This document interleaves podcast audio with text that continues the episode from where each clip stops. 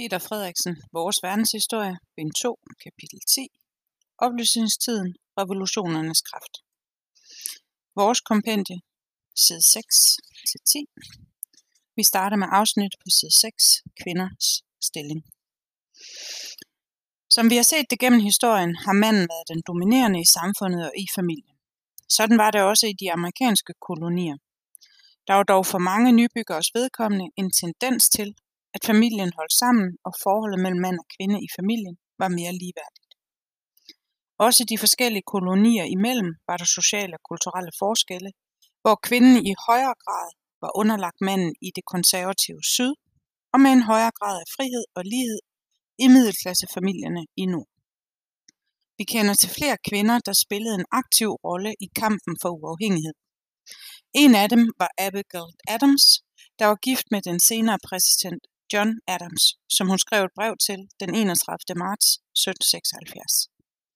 Abigails brev er et personligt brev til hendes mand, der var med i udarbejdelsen af uafhængighedserklæringen, og vidner således om en tidlig bevidsthed om ligestilling mellem kønnene.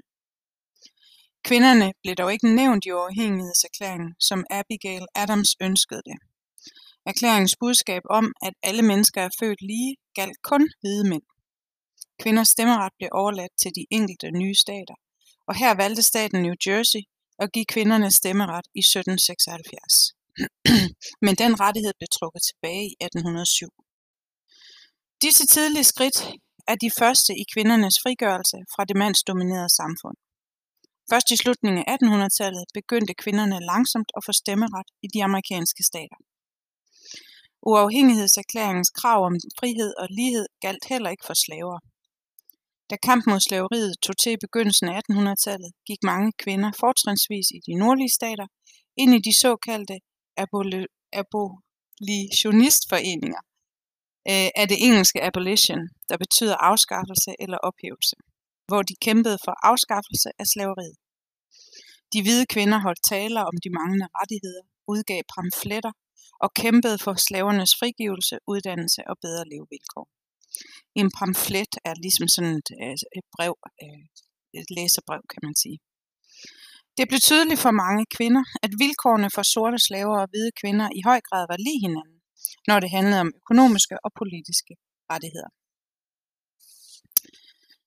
Nu prøver jeg at læse kilde 28, Abigail Adams brev om kvindernes ret. I long to hear that you have declared an independency. And by the way, in the new code of laws, which I suppose it will be necessary for you to make, I desire you would remember the ladies and be more generous and favorable to them than your ancestors. Do not put such unlimited power into the hands of the husbands. Remember all men would be ty- tyrants if they could. If particular care and attention is not paid to the ladies, we are determined to foment a rebellion and will not hold ourselves bound by any laws in which we have no voice or representation. Side 7 starter afsnittet Uafhængighedskrigen 1776 til 1783.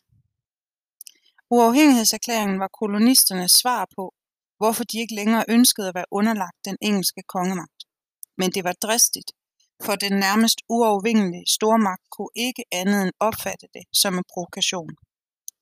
Englænderne satte tropper ind mod de oprørste kolonier, der viste sig at stå godt sammen, og krigen varede ind til 1783. Når det lykkedes for kolonisterne at bringe stormagten i knæ, skyldtes det, at det var kostbart for englænderne at sende sine tropper afsted til Amerika men afgørende blev det, at franske tropper kom kolonisterne til hjælp.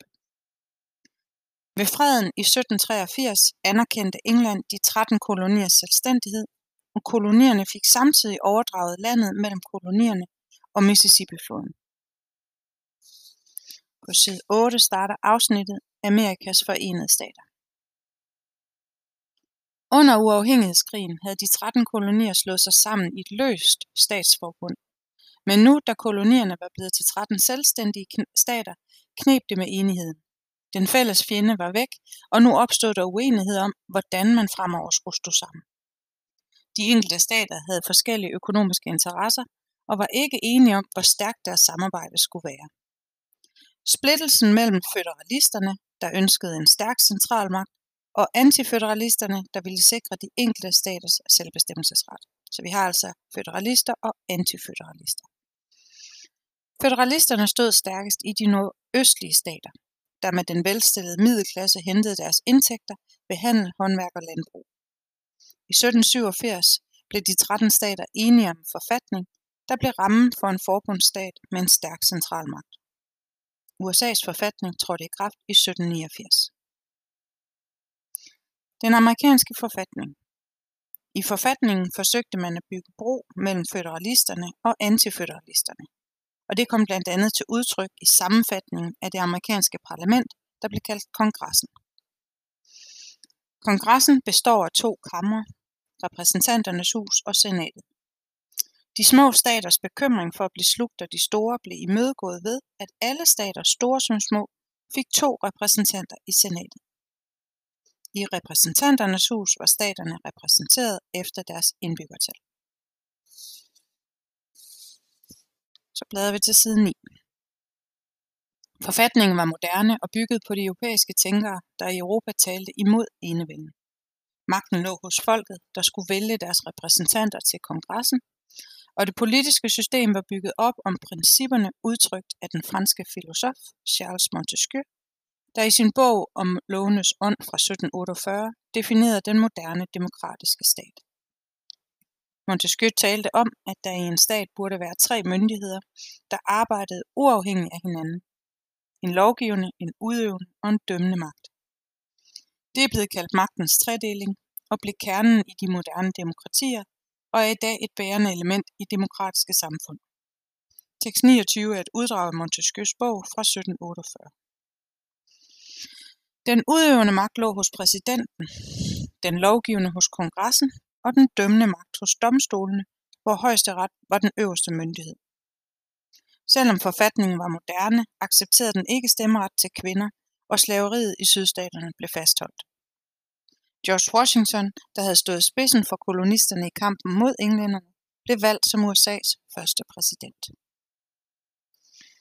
Så læser jeg kilde 29 på side 9 om lovenes ånd. Og det er altså med Montesquieus bog. En borgers politiske frihed er den sindsro, der stammer fra den overbevisning, enhver har om sin sikkerhed. Og for at man kan have denne frihed, må regeringsformen være en sådan art, at en borger ikke behøver at frygte en anden borger. Når den lovgivende og den udøvende myndighed er samlet hos samme person, eller i det samme korps af embedsmænd, er der ingen frihed.